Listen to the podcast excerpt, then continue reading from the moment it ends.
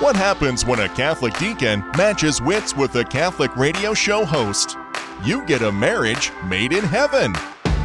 They may not always agree, but they're always faithful. It's the Aikens with their view from the pew on Mater Dei Radio.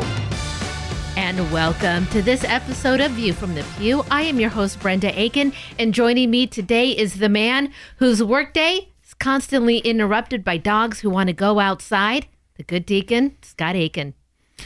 At least through COVID, for the last two two years, I've been sitting with those dogs in the morning, and they they watch me intently. So if I'm on a virtual call and I get excited, they think, "Oh, it's milkbone time," or "Oh, we get to go out," or "Oh, did you feed us?"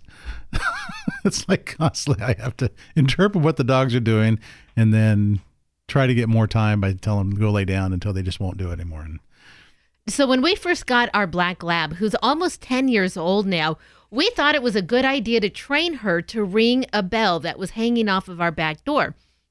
Now, whenever she got let out, we'd make her ring the bell with her nose and we'd put her out. Well, she caught on, which is what we wanted her to do, was that she could go up on her own, she could ring the bell, and then we'd get up and let her out. It was kind of our alert system.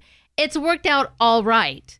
Uh, she's she's taken that on. Well, then we got a Cocker Spaniel a few years ago. Now, we realized that this dog uh, was not, we'll say, easily trainable. But here's the funny thing she watched that big dog and caught on all on her own that if she rang the bell, she could go outside. Well, the problem is our big dog, she was perfectly happy being around us. For the small dog, well, to go outside meant she could go outside and play and walk the fence and dig and do all kinds of things. So she's constantly ringing that bell just to go out for no apparent reason at all. But then she wants to come back in. Yeah, so that's why I get to hear the the ringing, and I have to tell people that I'm talking to in the line, oh, that's my dog wanting to go out. So, yeah, I uh, it's it's been a, a great uh, time to kind of refocus my my work and being with the dogs and being in that constant environment that I have been for the last two years at home I've I've really changed on on how I used to practice. So now, as we're kind of entering out of COVID, I'm having to contemplate. Well, gosh, what are the dogs going to do if I'm not there? Because they so they're so dependent on my routine. So no, it's great though. I love having always had dogs, and and I think I always will. So. And for us, we've had almost always at least two dogs. There was a small time where we had three. Yeah, it's probably too many, but they are good companions, and they always just kind of been our there with our kids growing up. The kids have never known a time of their life where our pets weren't part of our lives, and if they're blessings from God, whether we'll see dogs in heaven or not, well, probably won't matter. But while we are on this side of the veil, we'll say that they're blessings from from God that are supposed to enrich our lives. Right. And they do that, we'll say, most of the time. But it's funny you said that as we're getting back into the swing coming out of COVID. You know, life is taking on that kind of pre-pandemic feeling. The kids are out in school. I'm here at the studio. You while work at home, well, your travel schedule's starting to pick up. It's a little stressful and and getting back into that old routine. You know, it's a reminder of some of those stresses that our our jobs bring us. Yeah. So there's as much as it was a crisis when we entered into it. I think for many people, it will be a mini crisis to go back to it whatever that it was prior to the uh, pandemic. So, yeah, I'm kind of feeling that a little bit. I'm having to pick up things that I was I had grown into being grateful to have set down, and now I'm having to reconsider picking those things back up and am I going to do it do it differently? So I think you know just to be in in solidarity with the many who are listening on the on the radio today. That that's I share that um, in in my particular uh, experience. So and as our listeners know, as a deacon, that is what uh, your vocation is for the church. But as far as raising a family, well, your job through with the U.S. Fish and Wildlife Service, that's the one that helps support the family. So perhaps if you are in that case where you're having to pick up some things again that you thought you during the COVID months that you, know, you didn't have to think about it, well, definitely we understand. St. Joseph, well, he understands too. Talk about a man who thought, boy, I, I imagine my life to be much different than it is. St. Joseph was definitely the, that person. Yeah. Yeah, and I think it's going to be valuable as we listen to Deacon Kandra, a fellow deacon, that you know we get insight to how we adjust to the the changes in life that are going to happen, uh, and do it in a way that is faithful and full of hope, as he did. Right. So, as you said, coming up, we got a great interview. Deacon Greg Kandra, he is the author of the blog, The Deacon's Bench. Well, he has a new book out. It's called Befriending St. Joseph Finding Faith, Hope, and Courage, the Seven Sorrows Devotion. Well, if you didn't know that there was a Seven Sorrows of St. Joseph, you're not alone. We learned a little bit about that. And in our second half, I'll continue to share a little bit more about this adjustment and how, how I've certainly depended on the reflections of committing to St. Joseph as I did this year for the consecration of St. Joseph just a month and a half ago. So stay with us. We got a great show ahead for you on this week's View from the Pew. The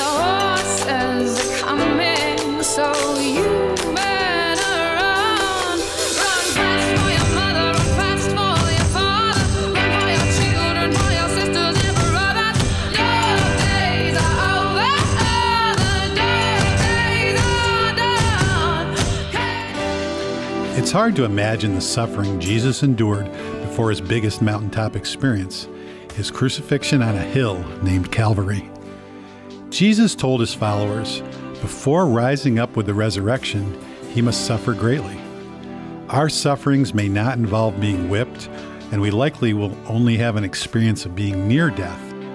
But we have our struggles and sufferings sickness, financial stress, injury, broken relationships with family and friends are all around us. These burdens, like carrying a cross, may cause us to stumble at times. But as followers of Christ, we know that past Calvary is a mountaintop, resurrection like experience of new life.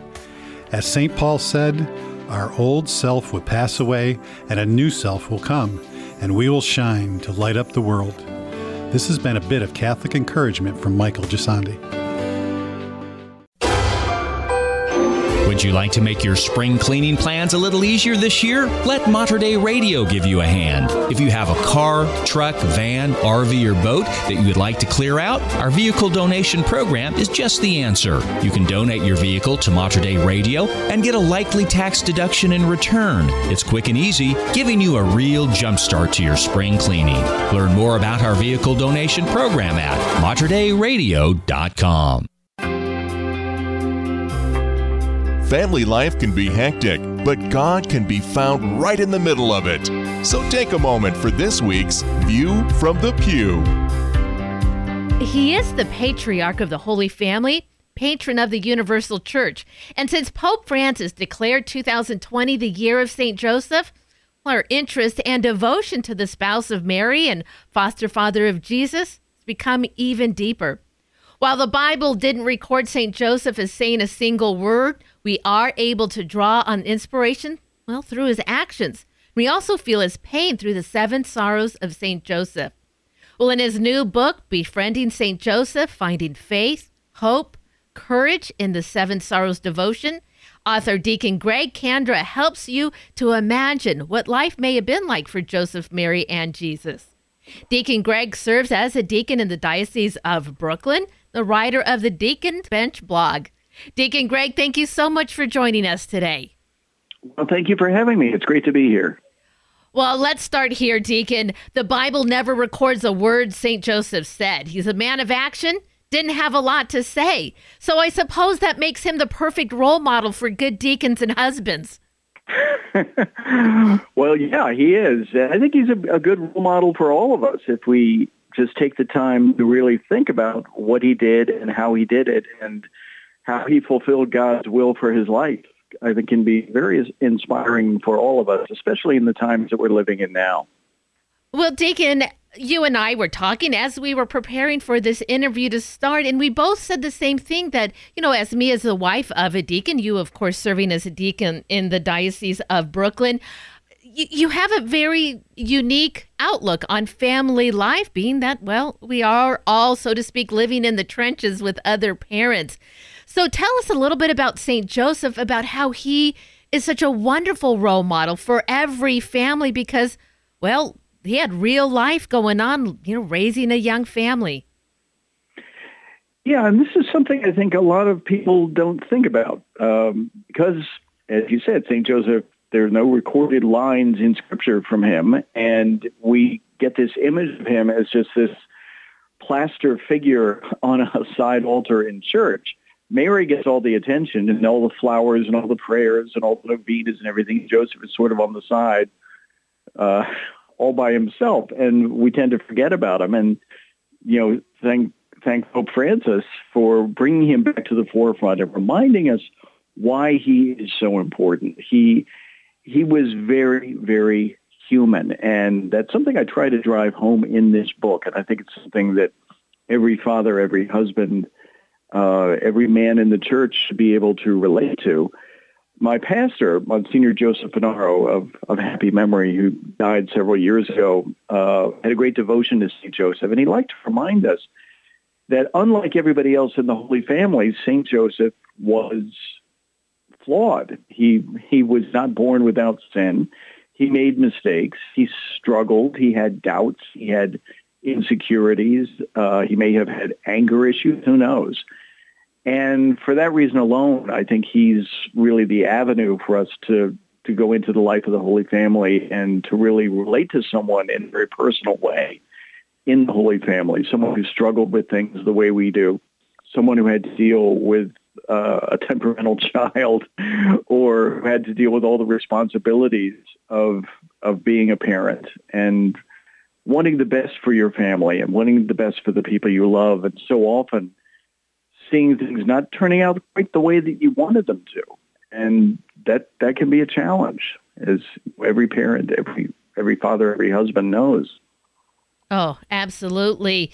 Deacon Greg Kandra is joining me today. The name of his new book is Befriending St. Joseph Finding Faith, Hope, and Courage in the Seven Sorrows Devotion. It is out by Ave Maria Press.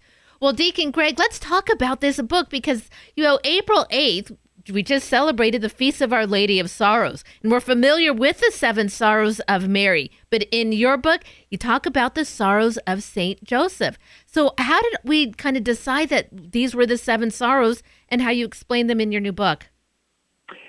Yeah, it's interesting because so many people, when I've mentioned this to them, they've never heard of it. Exactly. part of part of the the impetus for this book was to uh, acquaint people with it and bring it back into the forefront. It's actually an ancient devotion.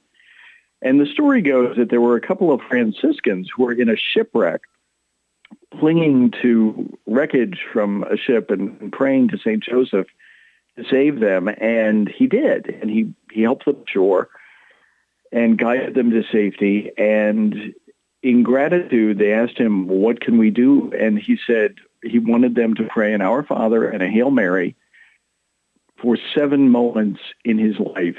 Uh, not all of them are recorded in Scripture, but they're outlined in this book. Uh, seven moments when, like Mary, he felt great sorrow, but also uh, eventually great joy. And to reflect on that and to find meaning in that in, in their own lives. So this book is really focused on those seven events and ways to pray about them and think about them and reflect on how they relate to all of us in our own lives and, and what we can learn from them. And turning to St. Joseph in moments of need, in moments of anxiety and uncertainty, and asking him for support and inspiration and, and consolation in helping to guide our lives. It is a wonderful book, uh, Deacon Greg. And you know, not to say that because St. Joseph didn't have a lot to say or that we don't have a lot of recorded history about him, that his life was kind of small and insignificant, but you've managed to put such powerful inspiration, thought, really imagination into a relatively small book that's focusing on wow, what, you know, just in reading all these, these are very ordinary sufferings. I think that all of us at some point think about or go to. Just in the first one, one of the sorrows of St. Joseph, Jesus being born into poverty. You know, we mm. all have financial struggles, and you know, Catholic, especially Catholics who, you know, we have larger families. We're trying to provide Catholic education for our children.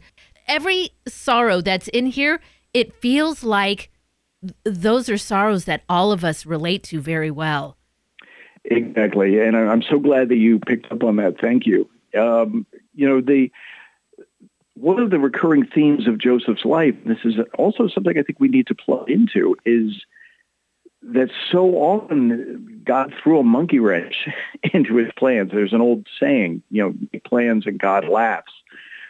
I'm sure Joseph's life didn't turn out the way that he had expected. He imagined having a beautiful, simple, happy life with Mary in Nazareth and managing his little carpenter shop. And suddenly, you know, Mary is expecting a child, and the child turns out to be the Son of God. And he has to completely redirect his life. He has to go to Bethlehem, and then he has to go to Egypt. And again and again and again, everything, you know, his, his life took a left turn. But he went with it, and he trusted so completely in God's plan for his life.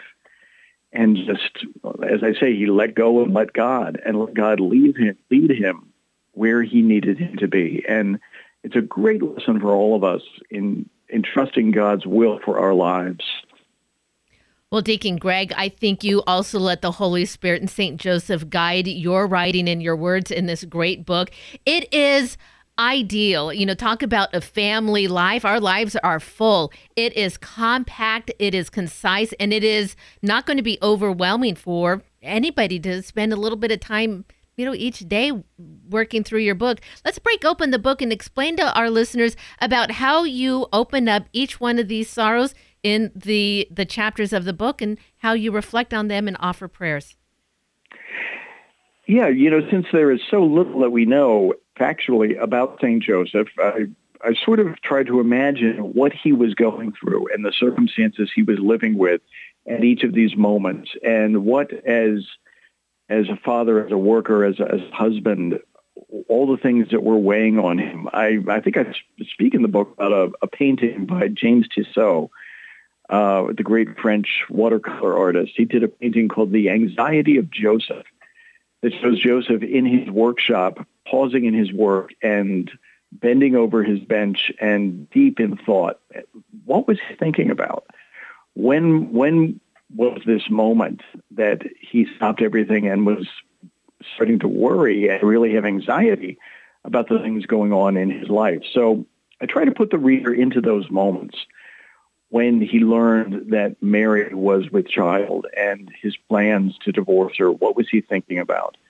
When he was when he had to go to Bethlehem and saw his son born in complete poverty, uh, with not even a, a roof over his head, and how any father would feel at a moment like that.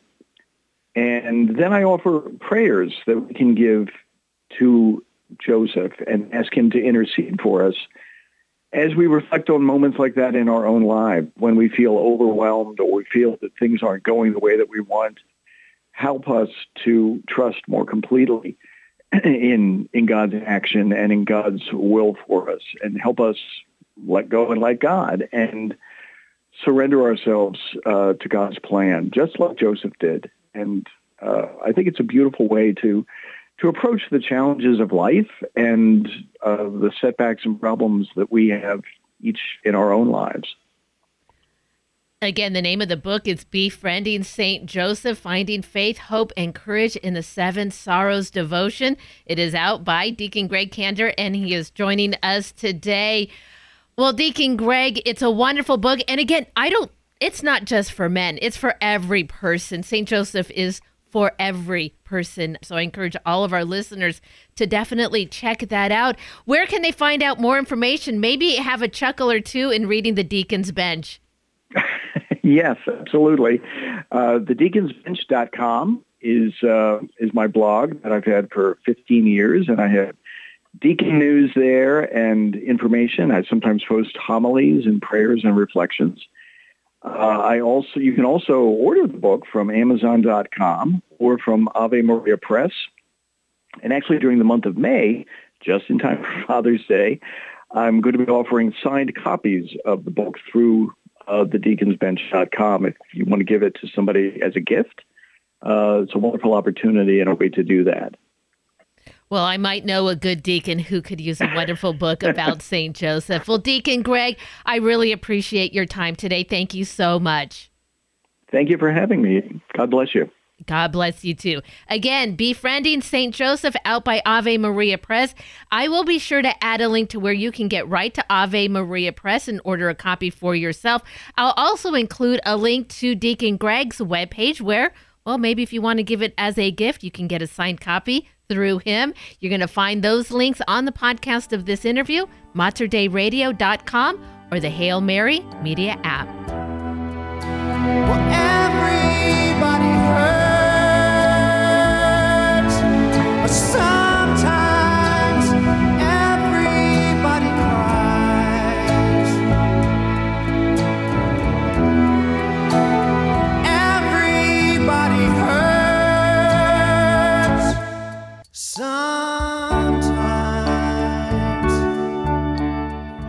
For our listeners, I want to read The Seven Sorrows of St. Joseph because while we talked about it a little bit in our interview, these are profound. And as I said with Deacon Kandra, these are sorrows that, while not specific, are definitely sorrows I think we've all experienced in some way throughout our life.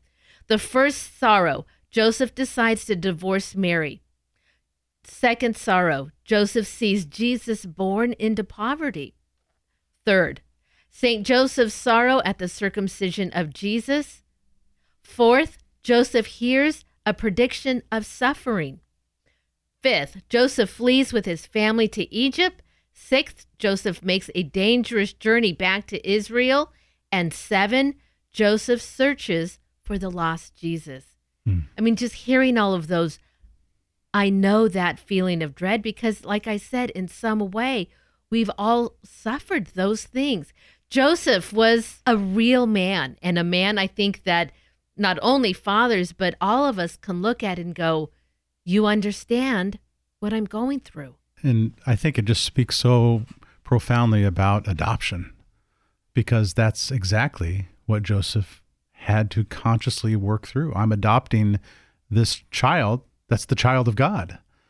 And in that adoption, he takes on all the responsibility of parenting that is necessary. And that means being in those seven sorrows, this person who's vulnerable to the unknown. And as a parent, that's what you're you're absolutely vulnerable to the unknown.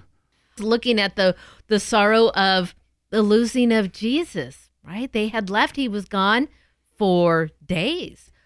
Now, I have lost our children. I'm sorry to say they wander off. You're shopping, you're in the grocery store, and you thought they were just right here following me. Where are they? That terrible feeling. Our children were even a little bit older. We were at the coastline, we were at a restaurant, and it was a big area. And two of our kids decided, we're just going to go back to the car, right? They knew where we had parked. We didn't know they did that. And boy, when we realized there were so many people around, it was kind of a tourist attraction. We realized they're not here. And boy, we instantly went out to looking for it. We'll say that when we actually got to where they were, realizing that they had gone all the way across a long parking lot and were waiting for us, yeah, we were not as generous probably as St. Joseph would have been. But, you know, maybe St. Joseph, yeah, that stress would have come out too a little bit going, where were you? Why didn't you stay with us? Right. I think there is a tendency to place Saint Joseph in in a position that is is almost superhuman. And yet I think we we diminish the the beauty of the reality that Christ gave himself to this human being who who was full of uh, challenges like we all are. And so I can only imagine there during that time you read that in the Bible and you think, "Oh, it's it's it's so peaceful. I wish I was like Saint Joseph and certainly like Mary, but in response to how they found Jesus, it seemed like they just you know, you shouldn't have run off and but I I I would be flipping out. Exactly. so I mean, I, I and like you said, that that reminder of what we went through on that one time. Yeah, I think Joseph probably. I can only imagine he probably did the same thing in the in the temple. Yeah. I'm looking for this kid, this height, this this size. you know. Exactly. And as as Deacon Greg has said, well, you know, perhaps maybe he did lose his temper. We don't know those things, Right. but as a human in his time and place, it's it is quite possible. You know, and again, having a book like this and also the way Deacon Greg said about how Pope Francis had named the year of St. Joseph, there were so many great resources. One of those was the consecration to St. Joseph. Scott, I know you read through that one and spent time praying and eventually making that consecration to St. Joseph. Yeah, and I and it was I had done the consecration to St. Mary, and someone encouraged me to consider doing the consecration to St. Joseph, and I thought that that absolutely resonates deeply with me, and and it was.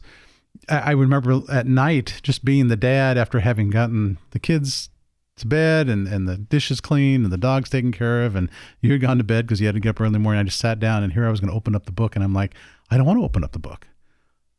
And yet I thought of St. Joseph as I was opening up the book about the consecration of St. Joseph and thought to myself, how many times did St. Joseph probably say, I really don't want to do this, but it's for the good of my family, it's for the good of me, it's for the good of God.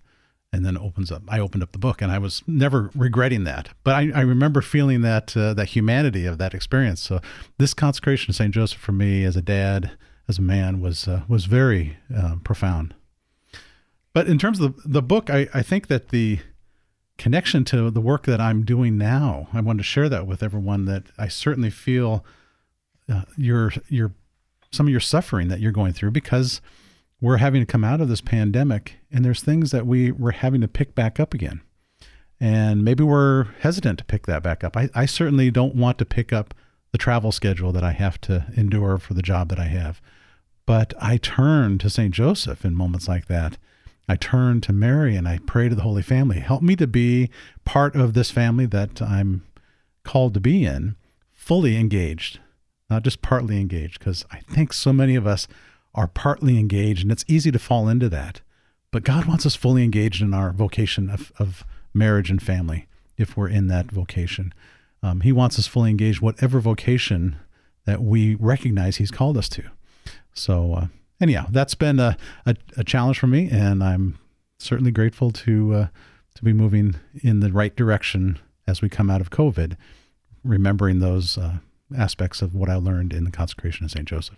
Scott, before we go, will you end us in a special prayer found in Deacon Greg's book? Absolutely. This is a, a prayer by Pope Francis called Hail, Guardian of the Redeemer. In the name of the Father, the Son, and the Holy Spirit. Amen. Hail, Guardian of the Redeemer, spouse of the Blessed Virgin Mary. To you, God entrusted his only Son.